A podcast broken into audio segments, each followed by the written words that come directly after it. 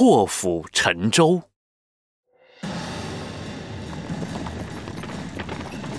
远处传来了一阵急促的马蹄声，楚国的军队正在连夜赶路，他们要赶去救援被秦国攻打的赵国。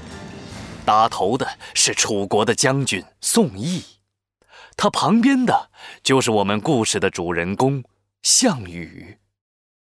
项羽是谁呢？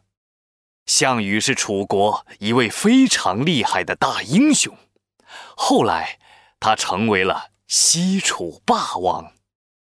楚国的军队很快就到了离赵国很近的安阳，将军宋义突然下令。停下！停下！不要再前进了，我们在这里驻扎。军队一停就停了四十六天。项羽找将军宋义说理去了。将军宋义正在喝酒吃肉呢，看见项羽闯进来，心里非常不开心。你懂什么？我这可是战术上的安排，现在。应该让秦、赵两国先打，我们休息休息，静静等待战事的变化，再采取行动。项羽正想反驳呢，将军宋义咵嚓一下亮出了宝剑，大声说道：“我是将军，我说的话就是军令，军令如山，不服者斩。”项羽气得甩门走了。其实啊，将军宋义停留在这里，才不是因为什么战术安排，而是因为他胆子小，不敢和秦国军队正面冲突。将军宋义继续做缩头乌龟，停留在安阳。他准备了好多好多好吃的、好喝的、好玩的。还请了好多人来军营里做客。这个将军宋义简直是个草包，只懂得喝酒吃肉，根本不懂打仗。再这么下去，我们楚国就岌岌可危了。为了国家的利益，项羽在心里暗暗下了一个决定。第二天清晨，项羽走进了将军宋义的帐篷，将军宋义还在睡大觉呢。项羽二话没说，咔嚓一下就把将军宋义给斩了。士兵们吓了一大跳，将军宋义被杀了，这还怎么打仗啊？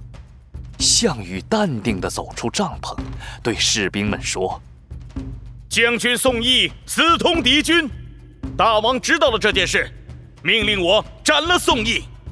现在我就是将军了，我们继续前进，攻打秦军。”听完项羽的一番话，大家愣了一下。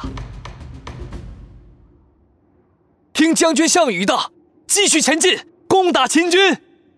军队里不知道是谁大喊了一声，士兵们纷纷表示拥护项羽。继续前进，攻打秦军！继续前进，攻打秦军！就这样，项羽掌握了军权，成了将军。项羽带着楚国军队继续向前赶路。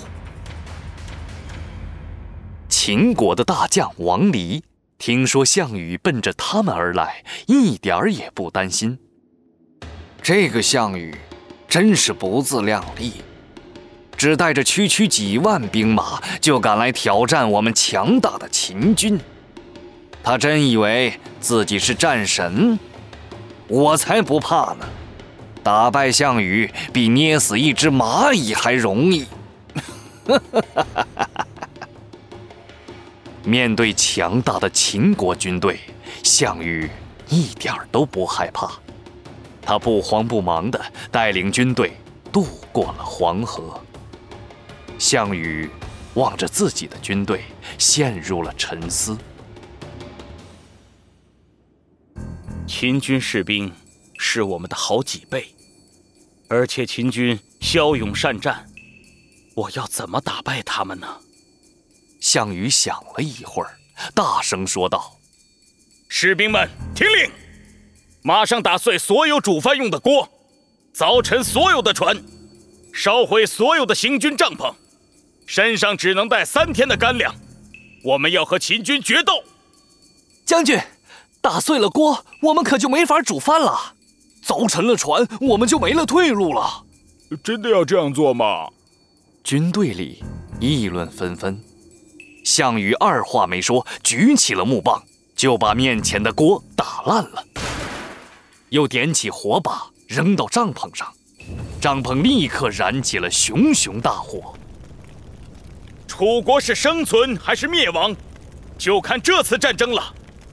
国家兴亡在此一举，破釜沉舟，决一死战。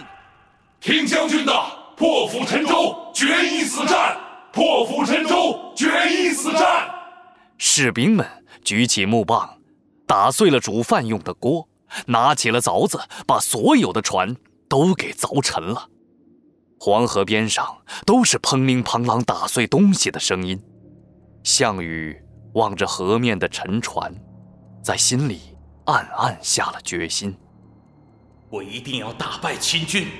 如果无法取得胜利，我就战死沙场。破釜沉舟之后，项羽向着秦军驻扎的巨鹿前进。巨鹿被秦军层层严防，该怎么攻进去呢？